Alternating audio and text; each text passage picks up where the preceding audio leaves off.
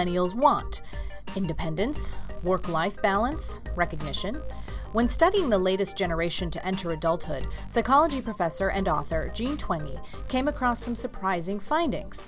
In this episode, she talks about how and why millennials are changing the meaning of individualism in today's society. I'm Audrey Hamilton, and this is Speaking of Psychology.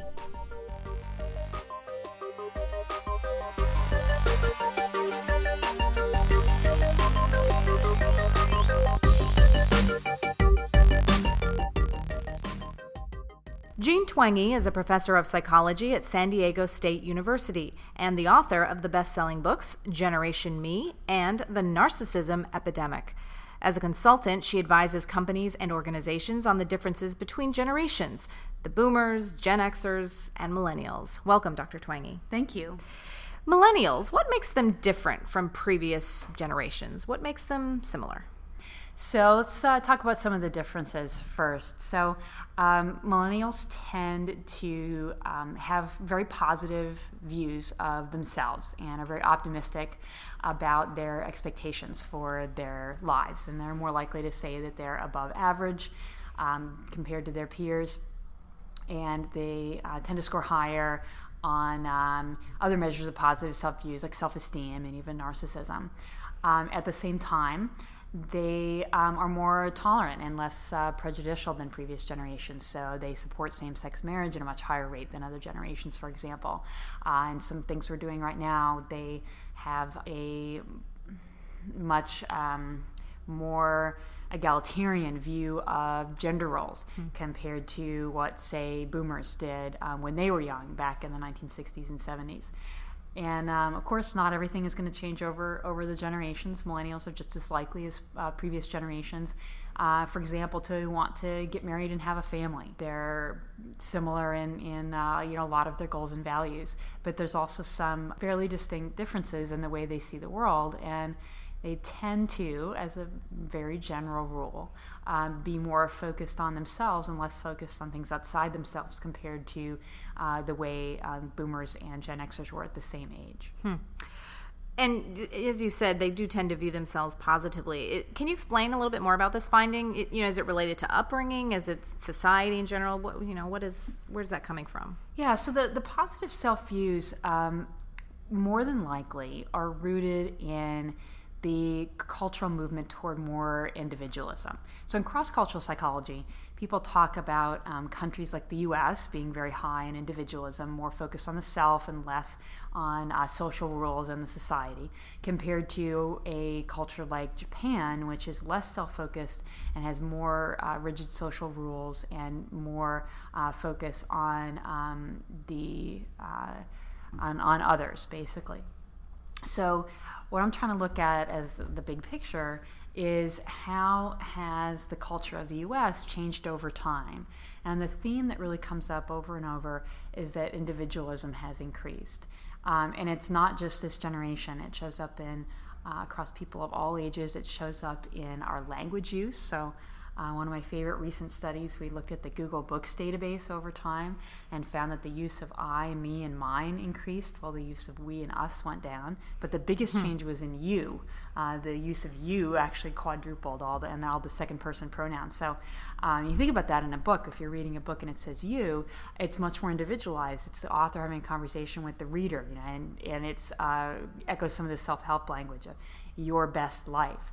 So um, this is a trend that really goes beyond just the millennials. They reflect um, this trend so much because this is the only world that they have ever known. So that's mm-hmm. that's why I call them Generation Me because they have never known a world that put duty before self. Hmm. And as you mentioned, I, this also plays into the idea that more recent generations are more tolerant of others? Is it more because they just realize that every person is an individual and they're able to recognize that? I'm curious what your research has shown. Yeah, that's exactly right. Um, and you know, at, at, at, this point, that connection is a little bit more theoretical than, than some of these other findings. Hmm. In general, if you look cross culturally, individualistic cultures uh, do tend to be more tolerant. Um, but there's not as much work on that as, as, as you'd expect. So that's something that's kind of an area for, for future research. But in terms of the trends over time, it's very clear that there's much more gender equality, uh, racial equality, equality based on sexual orientation. All of these things have um, increased um, in, in our culture in the last 50 years or so um, just enormous amounts of, of change. You know, things that used to be taken for granted as social rules um, are, are no longer. And many of those um, changes are, are really beneficial in that they're treating people as individuals rather than um, members of groups. That you can see someone as for who they are rather than saying, well, you're a woman, so you need to do this, or you're gay, so you can't get married. Those attitudes are not as accepted anymore. Um, and that's one of the most positive things about this uh, cultural shift toward, toward more individualism. Hmm. I'm curious, and I don't know how far back your research goes as far as generations, but it seems like things are moving faster, and social change is moving faster. Do you, uh, comparatively, I'm talking about hundreds of years. I mean, are we are we looking at in the last 50 years or so a, a more dramatic shift, or is it changing uh, slowly, more steadily over time? You know, I think it, it, it depends on the on the particular trait or, or attitude. Um, it, you know, it, it, varies. So I think for, for individualism, there's been um, a lot of other authors who've made this case too about individualism increasing, and at least one uh, says it's pro- individualism has probably been increasing in Western nations since the Renaissance. But he, he argues that that uh, really took off, really accelerated beginning in the 1970s, and that's certainly what the, the data seems to look at too. Like some of those Google Book studies, that's when a lot of those these changes really mm. took place. Um, but it, it, it, it, really does vary a lot. A lot of the generational changes in terms of um, these positive self views, they happened in the 1970s and 1980s and then have leveled off. Same thing for some of the increases in anxiety and depression.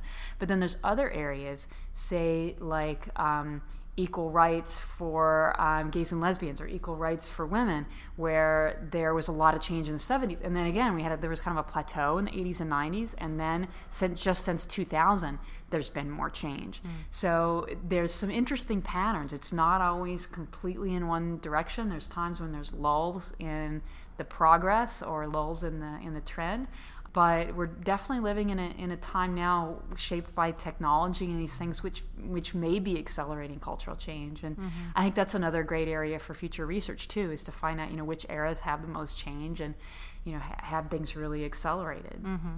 Why is it important for companies and organizations to understand the characteristics or the personalities of their employees and you know the generational differences that come into play in the workplace? It's it's really crucial to have a view of um, which differences among those young workers that you're seeing, which of those are really due to generation, mm-hmm. and which of those are due to age. Because you can look at those young workers and you can think, man, I never did that. I never showed up late for work but really, you know, really, is that really true? I'm sure you probably did, and you probably just have this rosy view of the past. So, what we really need um, is to try to find data that compares these young workers now um, to what young workers used to be like, say, in the 1990s or in the 1970s. That'll show if, if it shows if there really are generational or time period differences, or whether it's just due to being young or due to your memory being faulty or some other thing. So, um, some uh, business school colleagues and I um, started looking at this recently, and we, we were able to find an overtime data set going back to the to the 70s that asks a bunch of great questions about what, what people want out of a job, um, how central they think work is to their lives, um, all, all those things that managers really want to know about um, this young generation and what motivates them and we were able to look at that really in depth and take age out of the equation because everybody was the same age in this sample. They were all about 18 years old, um, so either entering their careers or going to do so in a few years after college. And the biggest difference that we found was in work life balance or leisure values. That um, Gen X and especially the millennials were much more likely to say they wanted a job with more vacation, that was more flexible. They thought that work was going to be a less central part of their lives. Um, so this this all suggests um, you know, as just as one um, uh, thing that managers really need to understand that this uh, uh, generation that they're seeing in the workplace that yeah they'll uh, they'll do good work for you but they really really crave that flexibility and they want to be able to have work life balance and be able to have their their lives outside of work as well uh, and that was a reasonably big difference that was more than uh, half a standard deviation because there's been some skeptics who have said oh you know yes there's some differences but really you know they're pretty small well that half a standard deviation that's enough for twice as many to say that having a lot of vacation was uh, really important. Mm-hmm. So that difference at the average multiplies into really, really uh, big differences when you when you look at the top and the and the bottom of the distribution. So, point being, yeah. It is absolutely true. There's overlap between the generations. It's not that you know millennials are way over here on this side and boomers are way over on the other, but there are differences that do really shape recruiting and retaining and managing this generation that weren't around 20 years ago or, or 40 years ago. Okay, well, great. Thank you, Dr. Twenge. I really appreciate you taking the time to speak with us. You're welcome. It was fun.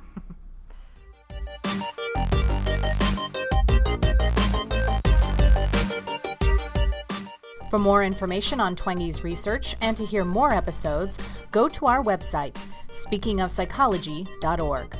With the American Psychological Association's Speaking of Psychology, I'm Audrey Hamilton.